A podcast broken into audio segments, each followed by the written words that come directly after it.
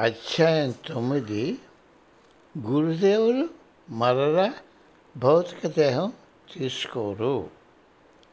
ఆయనను చూశామనో కానీ లేక ఆయన వద్ద నుండి సందేశం అందినదంటూ చాలామంది ప్రకటిస్తూ ఉండేవారు. ఒక వ్యక్తి ఓ ఫ్యాక్షన్ పంపుతూ ఇది గురుదేవుడి దగ్గర నుండి అంటూ చెప్పారు. గురుదేవుడు దేహాన్ని వేడగానే తనకు జన్మించిన బాలుడు గురుదేవుడు అవతారమని ప్రకటించారు. అందుచేత ఎన్నో ప్రకటనలు కళలు అంతటా వ్యాపించేవి. తన భౌతిక రూపం గురించి కాక ఆయన ప్రత్యేక లక్షణాలను అభిమానం ప్రేమ వెళ్ళిన కొత్త చోట తన ప్రదర్శన అనుభవంతో కూడిన జ్ఞానాలను గుర్తుంచుకోవాలి అన్న గుణపాఠం దీని నుండి నేర్చుకోవాలని ఆయన కోరినట్టు నేను నమ్ముతాను.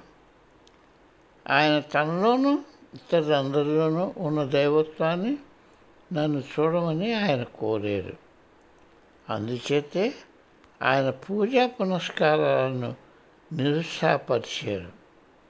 మనస్సు గ్రహణ మానస పూజ ఎలా చేయాలో మాకు నేర్పారు.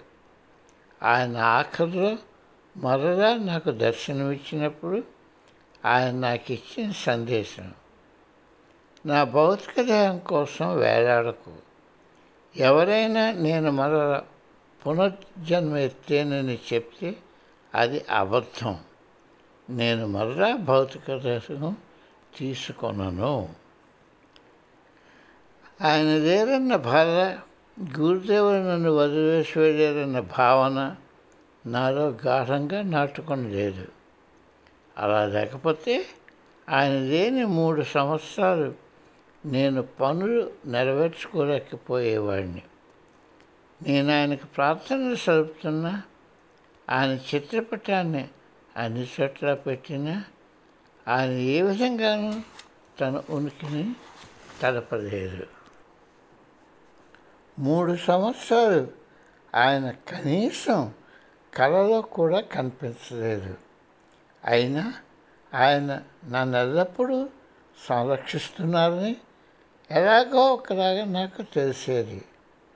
లేకపోతే ఇన్స్టిట్యూట్ వ్యవహారంలోనూ నా వ్యాపారంలోనూ కొన్ని నిర్ణయాలు తీసుకోలేకపోయేవాడిని అవి చాలా మంచి ఫలితాలను ఇచ్చాయి.